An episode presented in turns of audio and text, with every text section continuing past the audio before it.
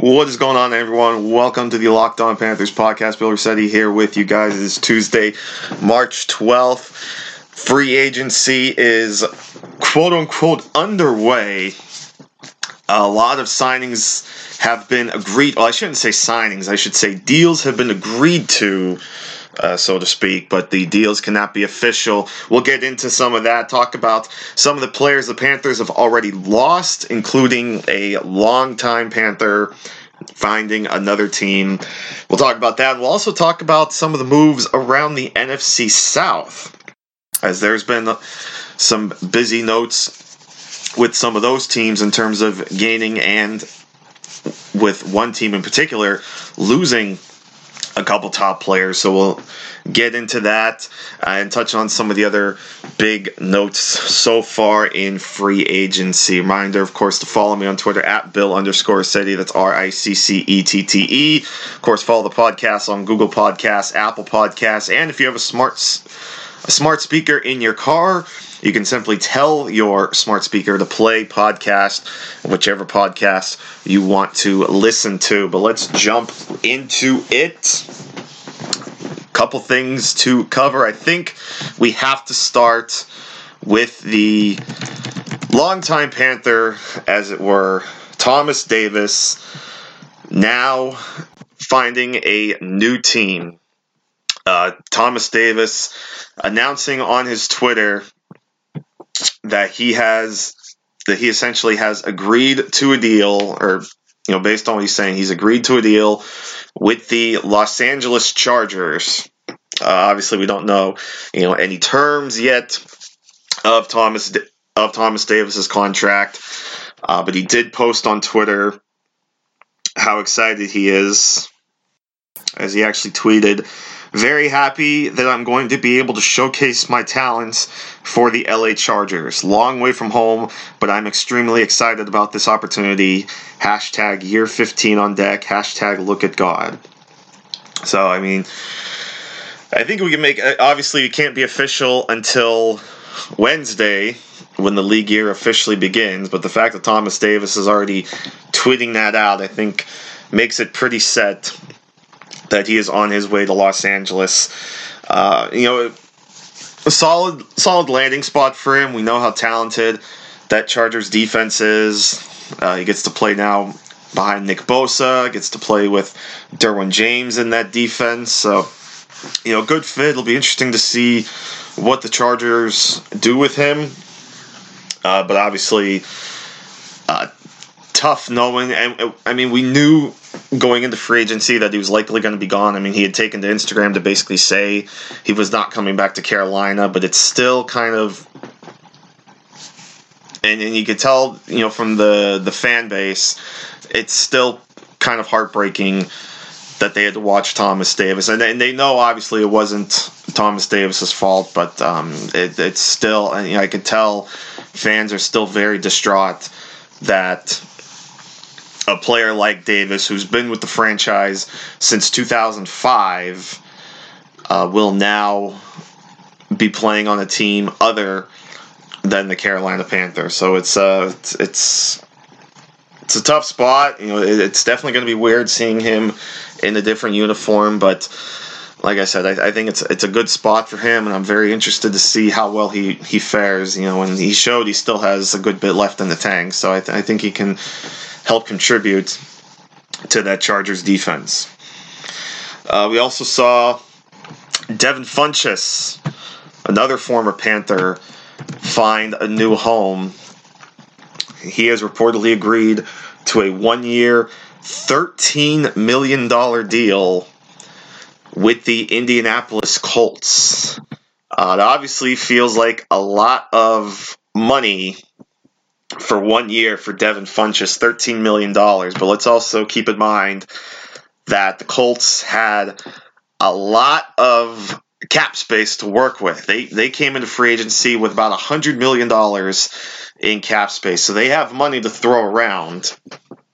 And they obviously feel they wanted to get a big target for Andrew Luck, and that's exactly what they went out and did. So... and obviously he's not going to be the top guy like he kind of was in Carolina. You've got, obviously, T.Y. Hilton in the mix there. And, of course, tight end Eric Ebron really came into his own last year.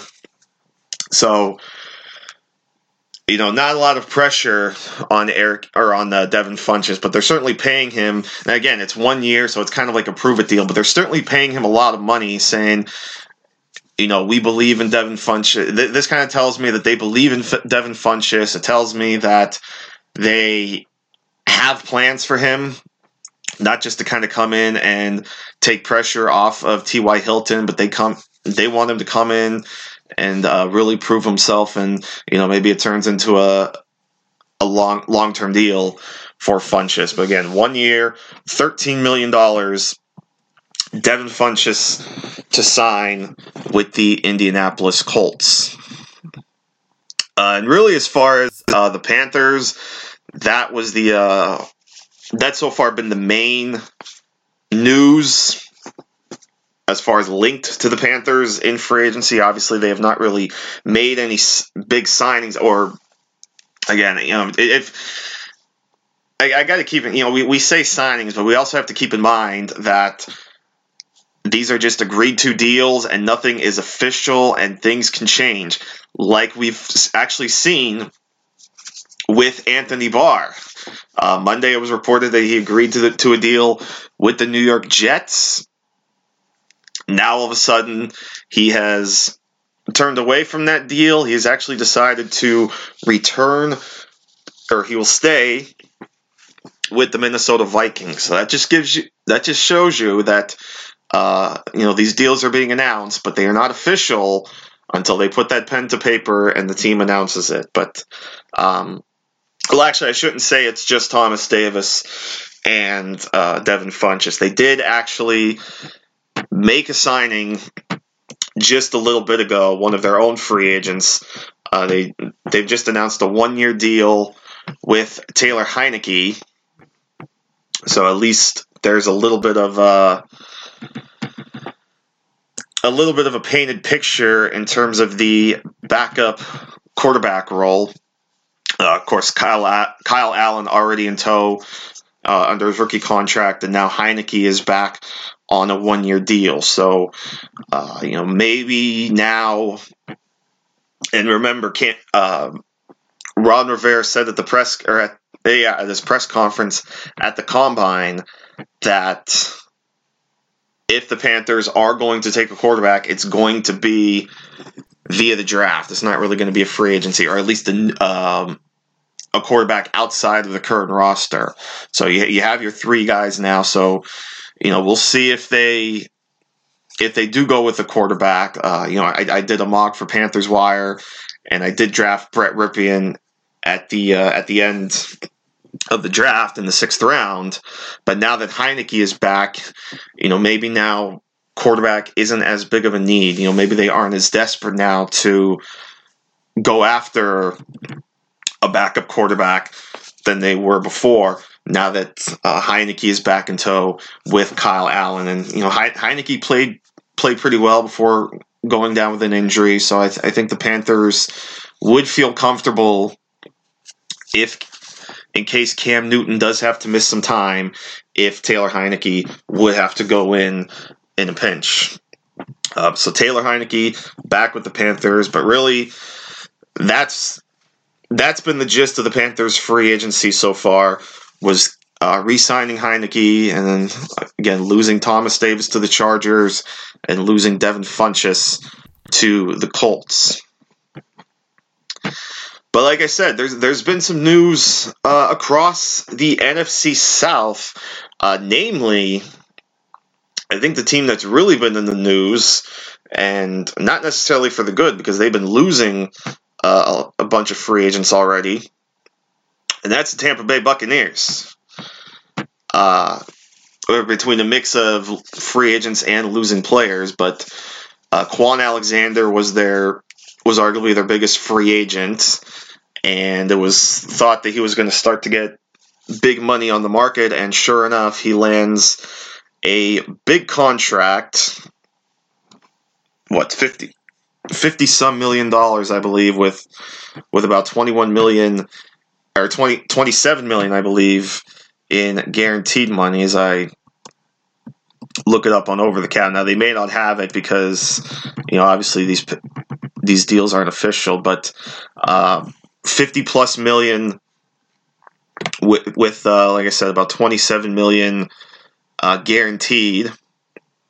Kwon Alexander will sign with the San Francisco 49ers. So big deal there. They definitely needed a linebacker. Of course, that's a big loss for the Buccaneers, who also traded DeSean Jackson and a 7th-round pick in 2020 to the Philadelphia Eagles for a 6th-round pick this year. So effectively, they turn a 2020 7th into an extra 6th-rounder this year. But, you know, certainly a loss there, though DeSean Jackson seemed like he wanted out. Remember, he took to Instagram to actually essentially thank his fans for the support in Tampa. We had thought initially that DeSean was released, when in fact he was not. But I guess in a way it kind of forced Tampa's hand, and Tampa just decided to wash their hands of Jackson. And so they send him essentially back to Philadelphia. So Jackson is back where it all began. He's back with the Eagles. Definitely the deep threat that the Eagles needed. So now you look at that wide receiver trio in Philadelphia, and you got to be really intrigued by it. DeSean Jackson, Nelson Aguilar, and of course Alshon Jeffrey. This obviously stings the Buccaneers a little bit, but remember, we watched Chris Godwin really take a step forward next to Mike Evans. So it's going to sting, but I think the Buccaneers should still be okay a little bit. But that wasn't the only receiver they lost, you know, and that's why it's important that Chris Godwin stepped up, because DeSean Jackson winds up being not the only receiver that the Buccaneers will lose in this offseason period, as it's being reported that Adam Humphries, their slot receiver, will sign with the Tennessee Titans when the league year officially begins. And you know, Humphries was a solid slot guy for them. So now the Buccaneers are really, you know, now they got to try to find a way to replace two of those receivers. Again, you know, Evans and Godwin has turned into a good duo, but that's still a decent amount of production between DeSean Jackson and Adam Humphries that the Buccaneers have to replace. So in a way, that's good for the Buccaneers, or good for the Panthers, I should say, excuse me, because, you know, the Buccaneers, of course, were the bottom of the division. They're trying to work their way out of the division now. I still think they're going to be a little more improved than they were last year, just for the simple fact that they've got Bruce Arians now as head coach, and Arians will work with Jameis Winston to try to revitalize that offense. But again, the production that I think you're losing with DeSean and Humphries certainly is not insignificant, and especially in this division, that's, you know, we'll watch to see how the Buccaneers try to replace those two, and how they try to stay competitive with these other teams. So again, the Buccaneers, like I said, just to kind of recap, 3 players so far that they will be losing in this offseason period. DeSean Jackson traded to the Eagles. Kwon Alexander will sign with the 49ers, and Adam Humphries set to sign with the Tennessee Titans. The New Orleans Saints also made some moves as well. It's being reported that they will re-sign quarterback Teddy Bridgewater. Bridgewater, you know, it wasn't a strong quarterback class, but there weren't really a lot of options, I guess, out there as far as possible starting gigs. You know, really, you could argue it only came down to maybe Jacksonville and Miami. And Jacksonville, of course, is throwing a ton of money at Nick Foles, an eight, the base value of the contract is $88 million. It could be worth, I guess through incentives and things like that, it could work its way up to over $100 million, even though the Jaguars were essentially bidding against themselves. But they were obviously ready to throw money at Foles to make him their new starter, though it will add another quarterback to the free agent market, likely in Blake Bortles, as he's expected to be released. But that took one option away from Bridgewater, and I'm going to guess he wasn't too thrilled with Miami, although there are reports that Miami was in play for Teddy Bridgewater, but he is deciding to stay with the Saints, back up Drew Brees, and very possibly, based on some comments that Sean Payton has said, it's very possible that Teddy Bridgewater could be the successor to Drew Brees, possibly as early as 2020. So that's one guy the Saints kept, but another guy that the Saints are bringing in is running back Latavius Murray, who's bounced around a little bit over the last couple of years, but still a productive running back, and should fare well next to Alvin Kamara. I believe it said it was a 4-year, $14.4 million deal for Latavius Murray. But in effect, that means that Mark Ingram likely will not be back with the Saints. So it'll be Kamara and Latavius Murray running the show now in that backfield. It'll be interesting now to see where Ingram lands. I don't know if Carolina, because we've talked about Carolina possibly looking for a running back. I don't know if they're going to go after Mark Ingram unless, they are able to get some kind of cheap deal, which, if they get around the deal like Murray's getting with the Saints, then it could be possible. Obviously, the big fish out there is Le'Veon Bell, and then there's reports now that he could be getting somewhere around $60 million guaranteed from one of his suitors. It sounds like the Jets and the Ravens are the favorites. So at least it would be still in the AFC, so it wouldn't really affect the Panthers. I think Mark Ingram could be pretty intriguing if the Panthers wanted to go after him, but I could see maybe the draft being more likely of the Panthers bringing in a complimentary back for Christian McCaffrey. And then don't think you've really heard too much so far out of the Atlanta Falcons. It seems like they've been pretty quiet thus far. But the Saints and the Buccaneers certainly are have been the busiest teams in the NFL, or among the NFC South, I should say. And the Panthers, of course, have been very quiet. Speaking of the Falcons, actually, as I'm recording this, I just saw scroll across my timeline on Twitter that the Falcons will play in the Hall of Fame game this season against the Denver Broncos. It makes sense. Tony Gonzalez is one of the inductees into the Hall of Fame, and then I believe the Broncos. Yeah, the Broncos will obviously be represented by Pat Bowlen and cornerback Champ Bailey being enshrined into the Hall. So, as we know, when they make the Hall of Fame game, they try to put teams that have some sort of connection to some of the Hall of Famers. So it, certainly works.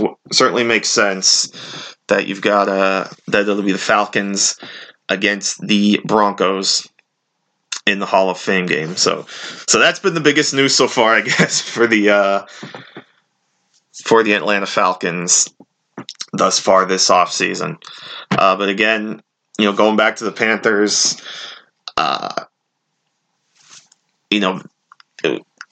I think you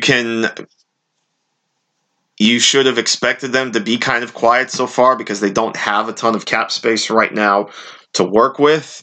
And, I don't think there was really a huge need for them to go after some of these big name free agents anyway.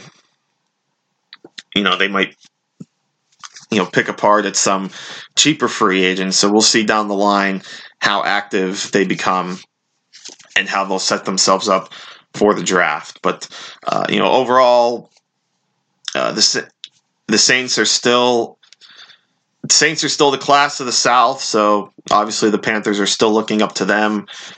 Maybe kind of looking up to the Falcons a little bit, or at least on par with the Falcons.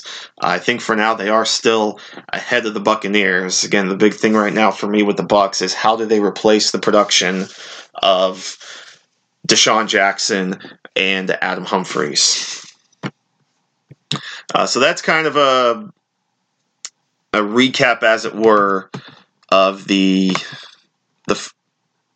day -2, I guess we could say, and this would be like day -1, or almost like day 0, part 1 and part 2, before free agency officially starts tomorrow for the Panthers. And then obviously we saw a boatload of contracts agreed to, or at least, agreed to on the first day. I think the craziest thing from the start of the legal tampering period was the fact that the news broke on Trent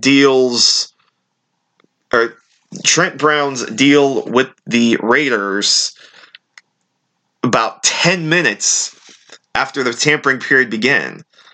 Like, how?